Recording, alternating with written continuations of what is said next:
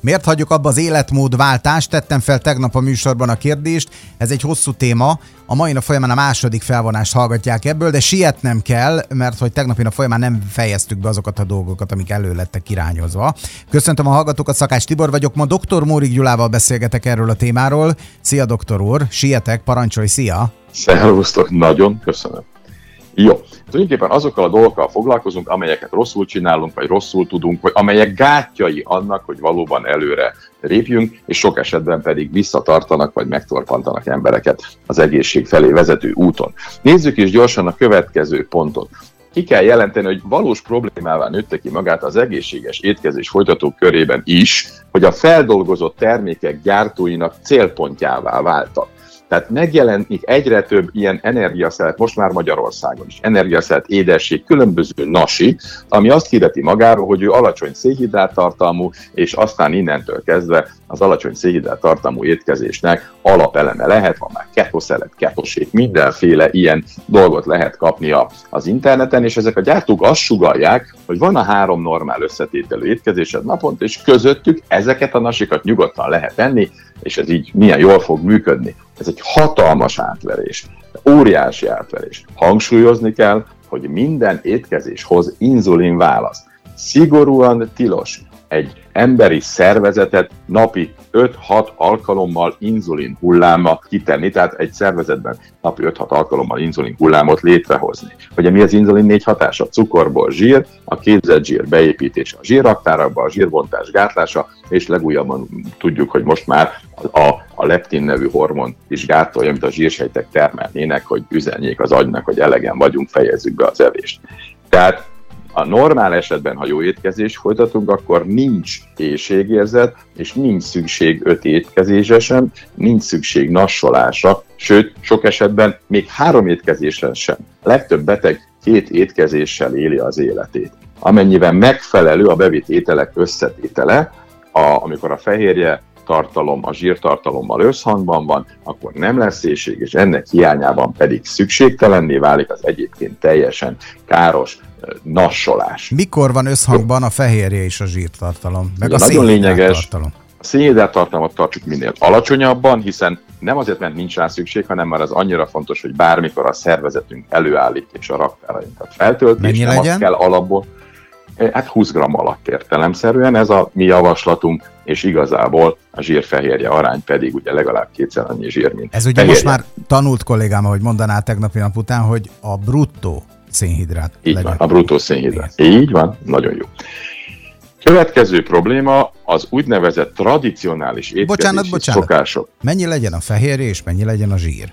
Az mindenki egyénileg eldönti, de itt az arányokkal vannak, és utána meg kell nézni, hogy ő hogy, ő hogy áll, testsúly. Ez az, amikor már egyénre kell szabni, amikor már egy orvosnak kell megnézni a paramétereket, segíteni az adott beteget a pontos étkezésben, hogy, hogy valóban egészséges. A tiéd mennyi? az teljesen attól függ, hogy milyen mozgáson van, van-e mozgás, nem lehet. Tehát nincs ilyen, hogy egy ökölsz, hogy egy szabály, ami mindenkire érvényes. Ez a Azt nagy hittem, hogy tudunk mondani egy olyat, mit tudom én, hogy 70, 75 százalék legyen tudom. mondjuk a zsír nem. aránya, 20 de, ez, de, de meddig? Hát ez attól függ, hogy súlyt akarsz tartani, súlyt akarsz csökkenteni, van edzésed, nincs edzésed, van-e betegséged, van-e hormonális elváltozásod. egyén specifikus ez lesz. mindig egyén specifikus lesz. Vannak alap történetek, meg kell nézni, hogy hatnak, és aztán azt az egyénre kell formálni. De nem, a lényeg az a következő. Nagyon komoly problémát jelent a betegeknek az úgynevezett tradicionális étkezési szokásokhoz való ragaszkodás. Kivált kép azoknál, akik mondjuk reggel 8-kor reggeliztek, délben ebédeltek, 5-kor vacsoráztak, és így élték az életüket. Tehát igazából az étkezéseket nem az éjség vezérli, hanem az óra és ez a fajta étkezés teljesen figyelmen kívül hagyja a test igényeit, és azt látjuk, hogy az emberi szervezetnek a ciklusába beleavatkozik. Tehát van a szervezetnek napi ciklusa, ő majd jelzi, hogy mikor éhes, és van a szervezetnek fogékonyabb periódusa az ételekre, ez is nagyon fontos, teljesen más napszakoktól függően az inzulinérzékenység, stb. stb. stb. Ebbe most nem menjünk bele, de hát nagyon lényeges, hogy a szervezet jelzéseire hagyatkozzunk, ne az órára, és a másik pedig az, hogy a szervezetnek van éves ciklusa is. Bizony elképesztően fontos, hogy a szervezet éves ciklusát is vegyük figyelembe, amely úgy áll, hogy inséges, és bőséges időszak váltakozása. Értél te nem mindegy... vidéken?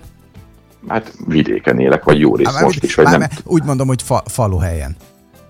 Tartósan nem. Mert én, én viszonylag sokat tartózkodtam gyermekkoromban ott, és én nekem visszarémlik az, amikor egy normális reggeli egy vidéki, most nem leparasztozva, de egy vidéki paraszt családnál, az ugye a bőségről szólt, és akkor, amikor az ember nem volt éhes és nem evett, akkor rögtön azt mondták, hogy jaj, TBK. Hát te beteg vagy. Hát nem eszel rendesen, és kész. Tehát ezzel alátámasztva azt, amit mondtál, hogy itt vannak követelmények, amikre azért most mit tudom, egy vidéki ember nem igazából fog tudni egyik pillanatra a másikra, a szokásokra is például nemet. Nem lesz támogató közeg. Így van, de rendben csak azt mondom, hogy akkor ne csodálkozzunk, hogyha nem azokat az eredményeket látjuk, pont ezeket írták a hallgatók, hogy nem működik. Mondjuk hát az lenne a legjobb, ha a család együtt csinálna. Hát például, de egy a lényeg, hogy, hogy az éves ciklust is vegyük figyelembe, és a napi ciklust is vegyük figyelembe. Én úgy tettem magamnál, hogy a nyári bőséges időszak az 5 hónap, és a téli inséges időszak az 7 hónap, és itt teljesen más az étkezés a, a, a két időszakban. És nagyon lényeges, hogy napi szinten is hagyjunk időt a szervezetnek a takarítása, a rendrakása, ez pedig nem elképzelhető, ha reggeltől estig étkezünk, és ilyen metódus szerint 5-6-szor eszünk. Jó. A következő nagyon fontos hiba, vagy akadály, vagy, vagy segítség, mindegy, merről közelítjük meg, az az, hogy a túlsúly soha sem ön magában létezik. Ez azt jelenti, hogy nagyon sok betegnél elkezdjük, beállítunk mindent, és pont amit az előbb kérdeztél, ilyen ökölszabályok szerint megnézzük, és egyáltalán nem úgy működik a szervezetük, egyáltalán nem hoznak semmilyen várt eredményt és ebben az esetben tovább kell vizsgálódni. Sohasem fel kell eladni, vagy lemondani egy betegről, hogy ő menthetetlen, vagy nála ez nem működik, hanem felelős orvosként meg kell találnunk a problémát, tehát minden esetben jelzem, hogy ez meg is található, és itt nagyon-nagyon sokszor a hormonszintekre kell figyelni. Tehát ezekben a betegekben felfedezetlen hormonális elváltozások vannak a háttérben, és ezek okozzák a problémát. Ezért nem haladnak, mert a pajzsmirigy hormon működés, a nemi hormonok működése, a mellékvese által termelt hormonok működésében van valami hiba, a termelésében van valami hiba, és meg kell találnunk a rendellenes működés okát. Kimondottan lényeges, hogy hogy az ember egy olyan közegbe kerüljön, olyan gondoskodást kapjon, ahol, ahol az első akadálynál nem lemondanak róla, hanem igenis egy komplex orvosi ellenőrzés alatt végzett egészség visszaszerzési programot tesznek alá. Tehát senkit nem hagynak magára, és nem egyedül kell megküzdeni a problémáival. Aztán ezt hagyd mondjam mert annyira tetszik, sajnos nem az én, én definícióm, de nagyon sok esetben óriási problémát jelent a betegeknél a türelmetlenség, a mai generáció elképesztően türelmetlen, és itt van a definíció, hagyd mondjam. Ha hozzáértő kollégám úgy fogalmazott, hogy a sorozatok generációja lettünk. Ma már egy egész estés filmet sem vagyunk hajlandóak végignézni, mert nekünk 30-40 percen belül megoldás kell egy felvetett problémára. Ugye a sorozat így indul, van egy felvetés, és 30 perc múlva megoldódik az egész. És ehhez vagyunk szokva. És azt hiszük, hogy így működik a világ. Én is türelmetlen vagyok egyébként, de 50 évig rongáltam a szervezetemet, és csodálkoztam, hogy egy-két hét alatt nem, nem jött rendbe, de aztán rá kellett jönnöm, hogy ez, ez sajnos a szervezet szintjén a lehető legkevésbé működik így. Hm. Elgondolkodtam azon, hogy amikor én tettem fel neked a kérdéseket, amikor ugye elkezdődött ez a folyamat az én életemben is, Pontosan ugyanezek jöttek vissza. Emlékszel rám, milyen türelmetlen voltam? Eltelt most megint Igen. három nap, négy nap, öt nap. Nem fogytam egy dekát se. Mi az Úristen Igen. történik itt? Akkor Pontosan mit rontok el? Hogy vagy mint van? Akkor a szervezet ezek szerint néha levegőhöz is jut, meg levegőt ad magának közbe?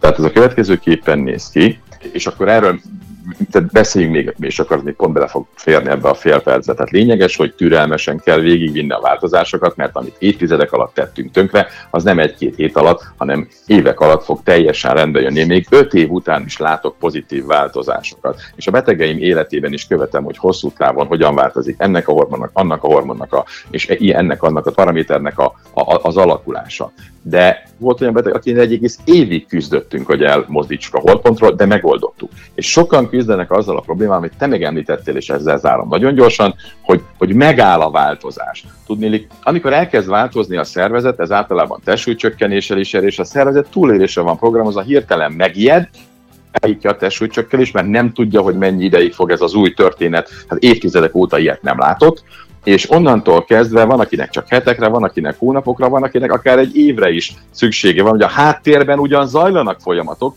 de kifelé ezek nem igazán látszanak, és ilyenkor mindig laborértékek követésével, egyebekkel az orvosi követés megmutatja a betegnek, hogy nyugalom, zajlik a folyamat, és lesz ennek eredménye. Jó, hát jó volt ezeket hallani. A hallgatóktól azért elnézés, mert közben jönnek az egyéni kérdések, az egyéni, az életükből vett olyan kérdések, amik specifikusak egy-egy emberre vonatkozóan. Ezeket nincs kapacitás most itt megválaszolni, de vannak erre platformok, ahol gyakorlatilag választ kaphatnak ez, erre a kérdésre, akár a weboldalon keresztül is, www.csak10perc.hu. Köszönjük szépen, doktor úr, holnap pedig megint találkozunk, mert az időnk letelt. További nagyon szép napot kívánunk neked. Szép napot mindenkinek!